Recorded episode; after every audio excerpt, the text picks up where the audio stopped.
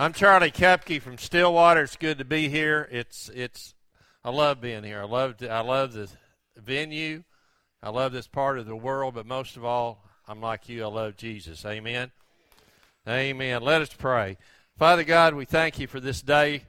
We just thank you for the freedom to be here and we can celebrate. And, you know, a lot of the religious people think we got to be in some brick and mortar thing that looks like got a steeple on it to worship. But, Lord, you say where two or more are gathered in your name, you're with us. And we we pray that we'll do nothing to quench or grieve the Holy Spirit here today, and that your presence will be here and you will move in a mighty way through this service, Father God. And we pray this in Jesus' name. Amen. How many of you have your Bibles with you? Okay, let me ask a question. How many of you, and I know, how many of you rope? Okay. Did you learn to rope watching videos? You learn to rope with the rope in your hand. Amen? Okay. I'm a great believer in this book. It's called the Bible. And I'm very passionate about it. I can read it on the screen all the time.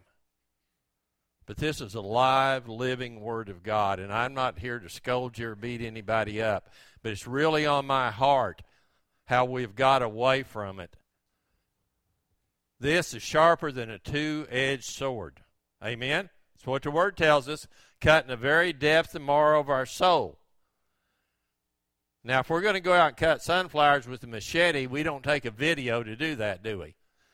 Now, here's a video on how to cut sunflowers with a machete. We take the machete.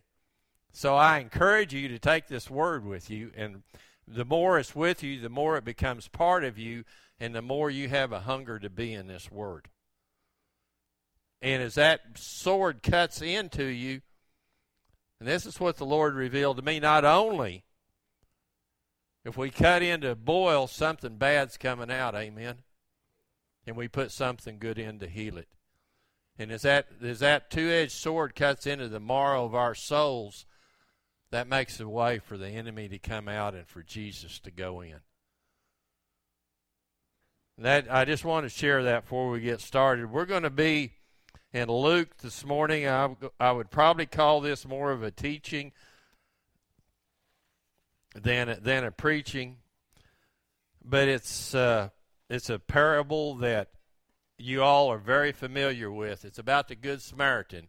We've all heard it, amen. We've read it, we've been taught it, we heard it in Sunday school, we've been preached it, teached it every way we can. But the Lord has really convicted me and shared some depth into this parable that I've been really excited to share with somebody. And when I got invited out here, I said, "This is where I, where I'm supposed to take this word."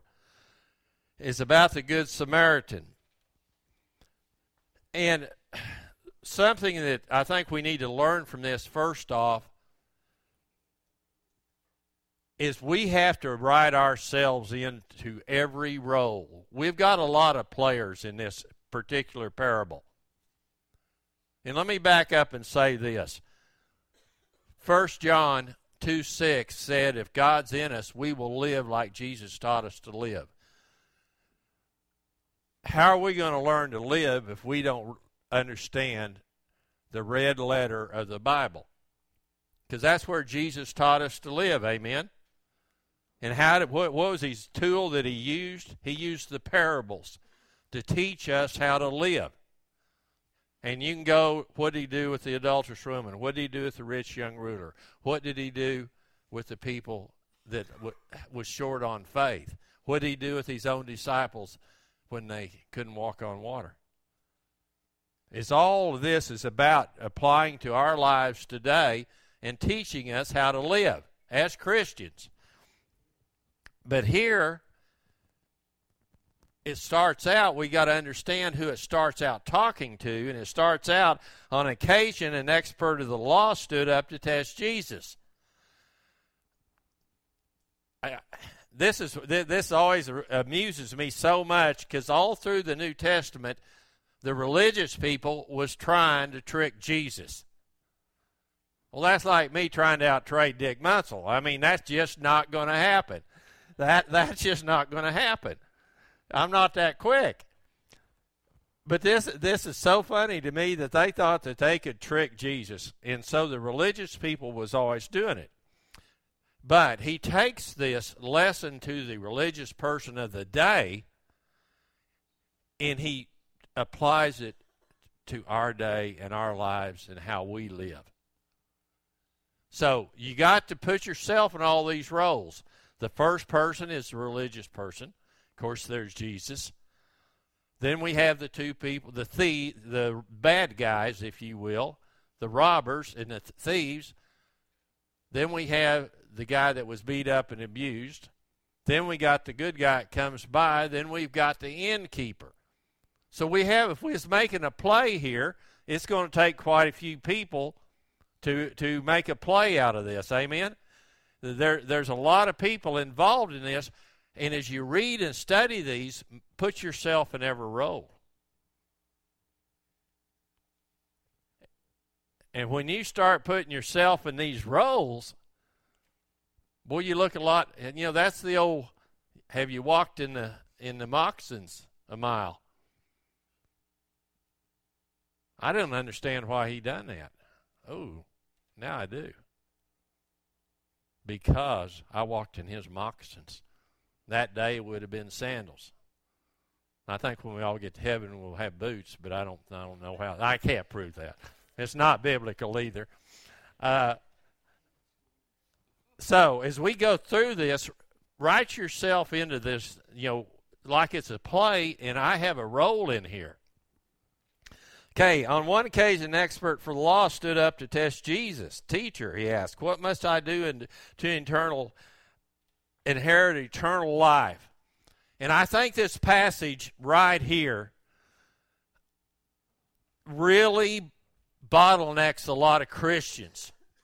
It says, What must I do to eternal, inherit eternal life? And we have put eternal life into the package of someday I will die and I'll enter eternal life. Wrong. I received Jesus Christ as my Lord and Savior. I am in eternal life now.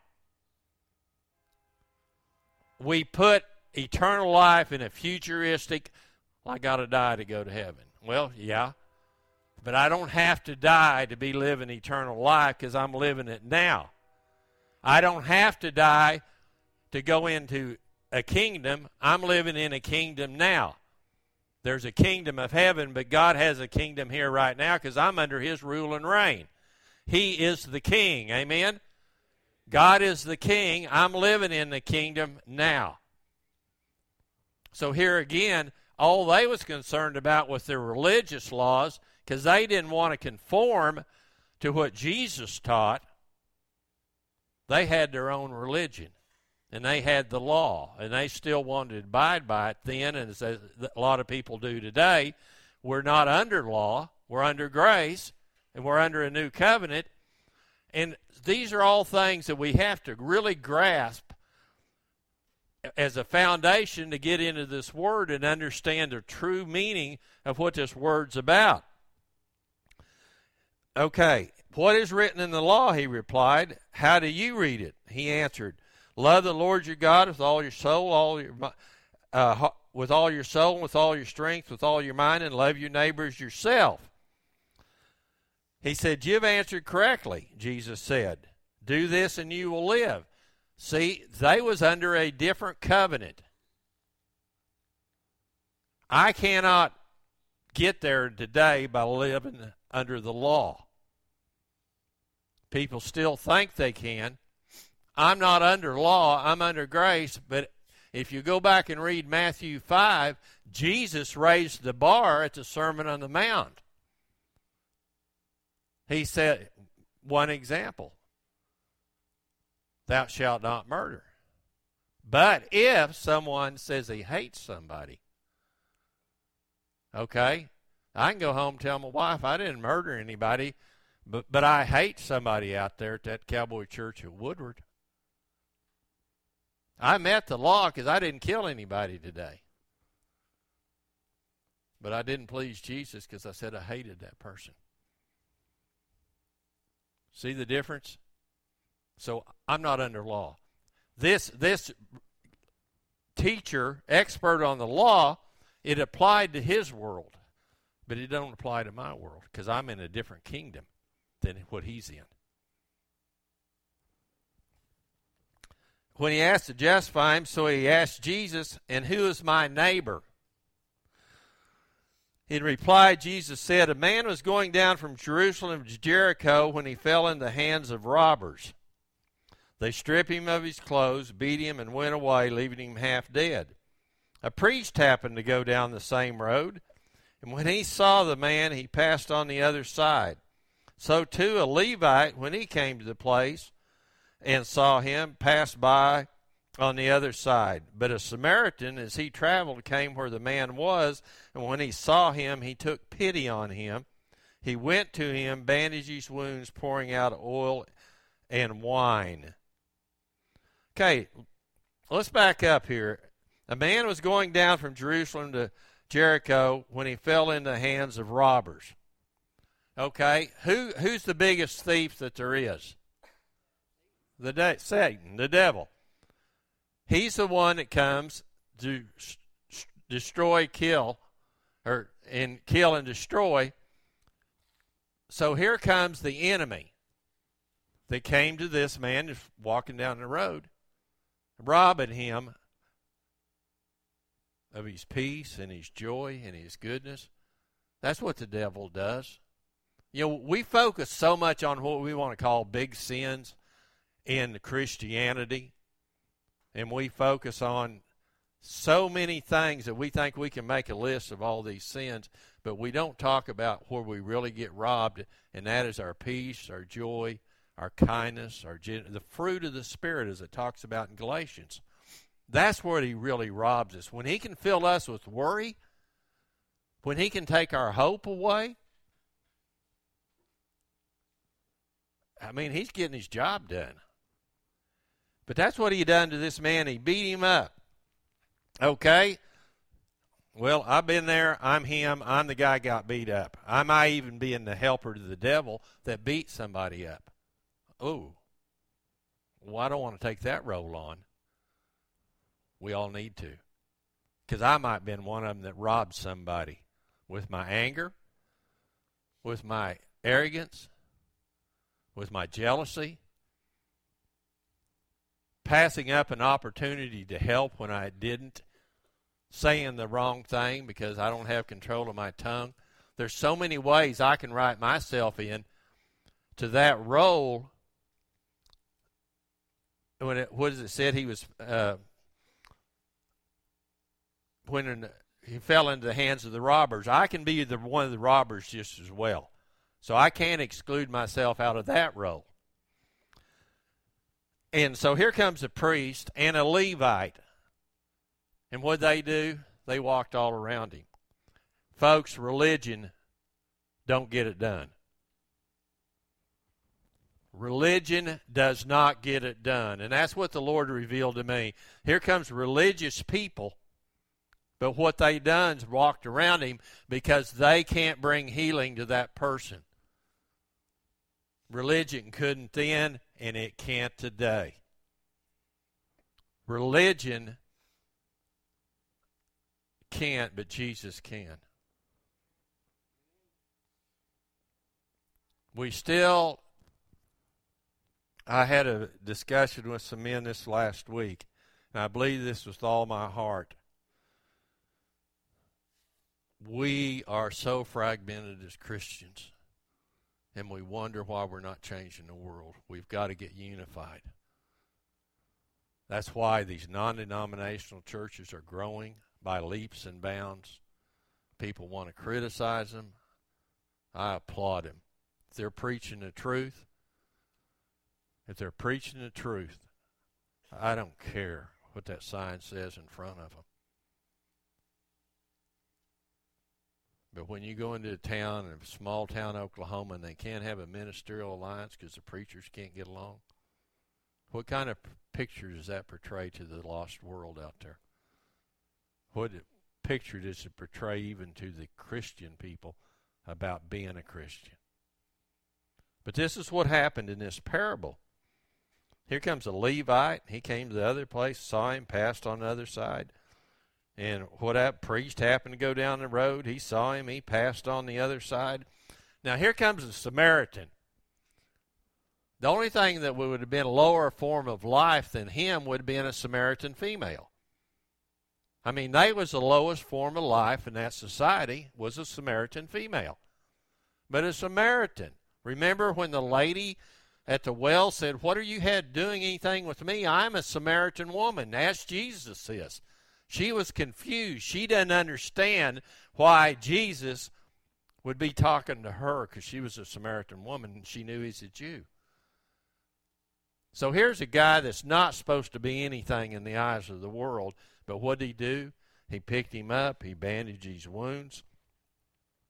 Then he put the man on his own donkey, took him to an inn, and took care of him. The next day he took out two silver coins and gave them to the innkeeper. Look after him, he said, and when I return, I will reimburse you with extra expenses you may have. And I'm going to tell you, this is what is on my heart this morning. The Samaritan that picked the man up and bandaged his wounds, took him to the inn, was Jesus.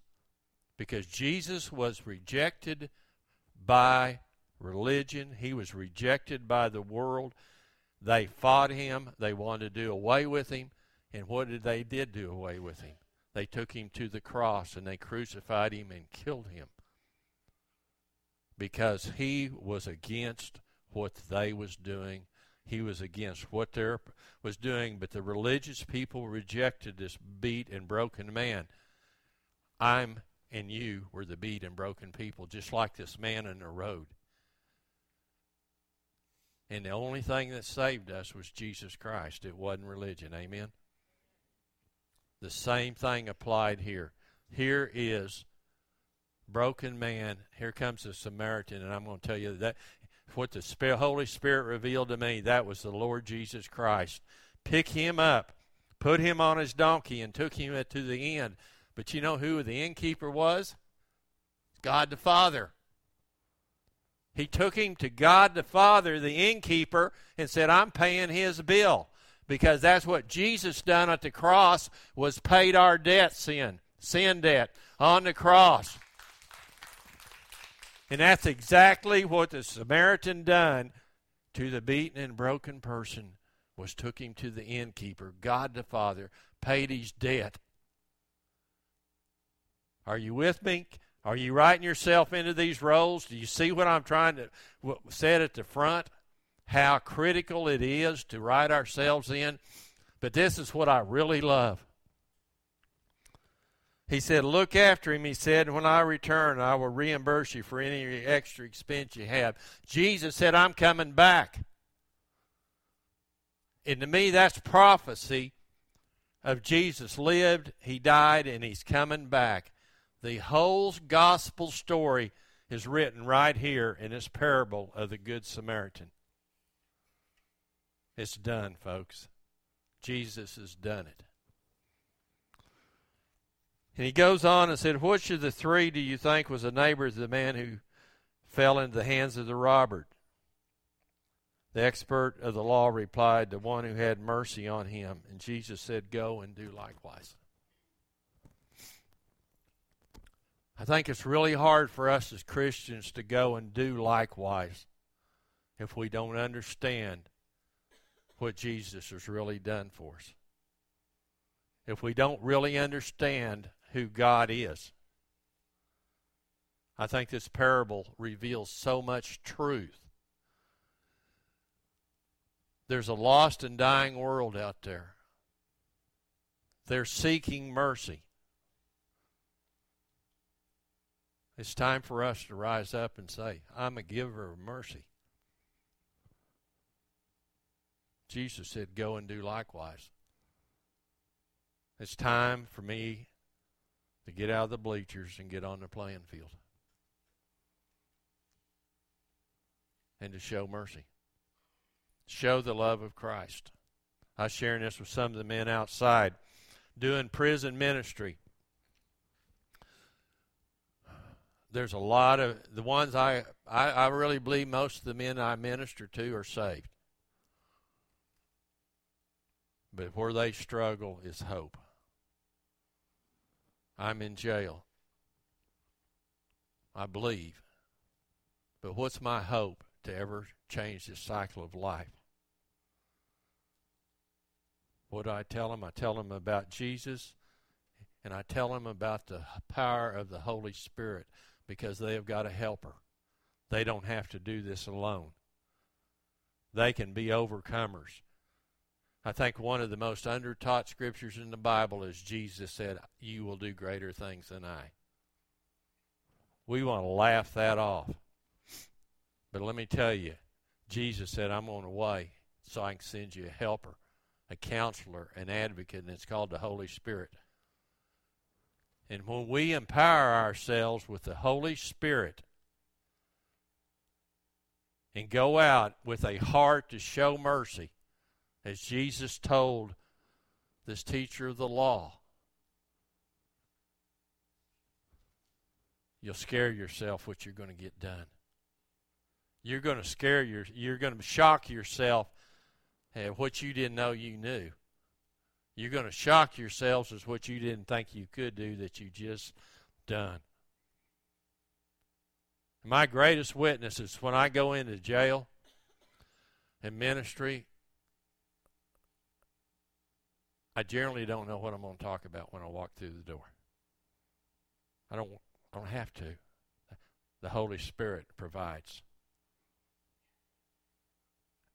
And I remember, I hope I didn't share this with you before. I'm one of those old Grand Ole Opry and Friends, one of the early shows they had, Marty Stuart was talking about Roger Miller. And he said, Did any of you ever actually, some of you grow up around him or know Roger Miller? But he was, you know, he was so talented it was dangerous. But he said Roger Miller would tell a joke and laugh at it. He said he wasn't laughing because he thought he was funny, but he was hearing it at the same time you did because his mind worked so fast that he couldn't. I mean, it just came to him so fast.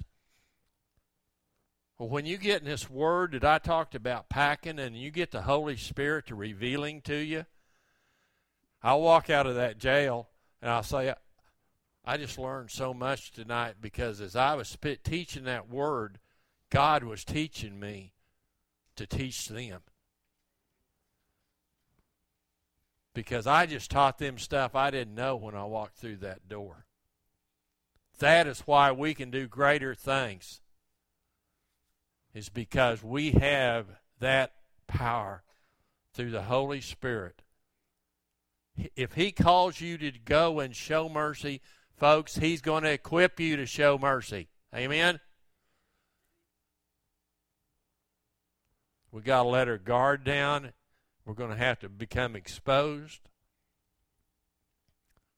We have faith if we're saved, but hope's going to squelch that faith if you don't live in the full hope that is yours in Jesus Christ. And you know what?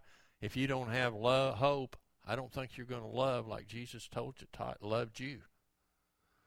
See, we got to work on our faith, our hope, and out of that, our love will take care of itself.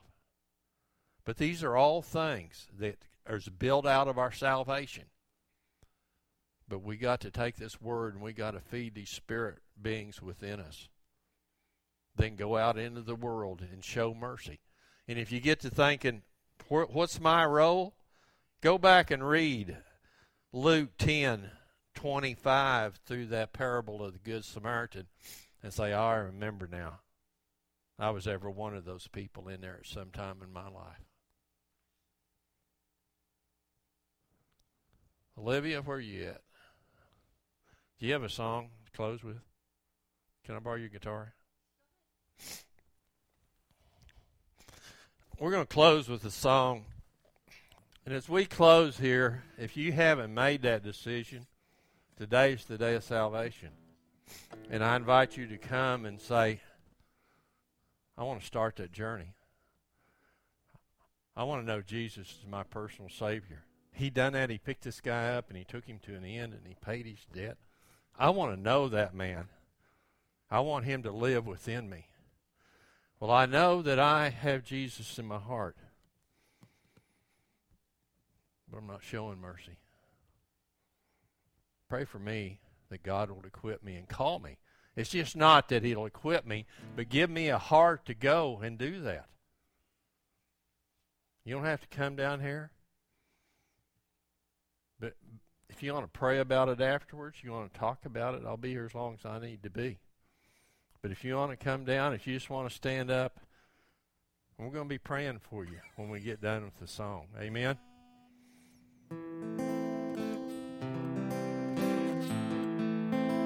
Amazing grace, how sweet the sound that saved a wretch like me.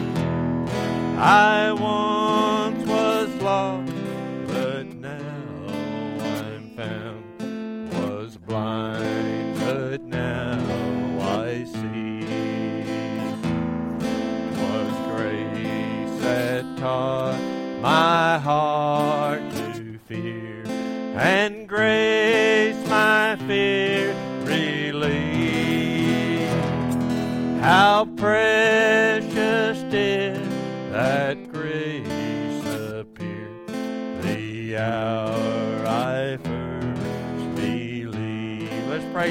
Everybody stand up.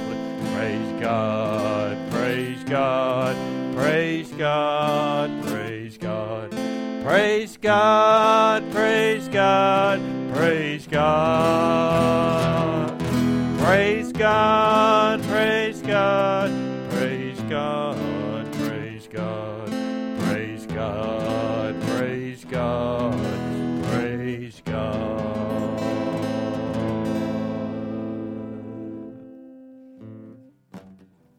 But before we go, I'm serious. If somebody wants to make a commitment, if somebody wants to rededicate, somebody wants to say, I want to be more.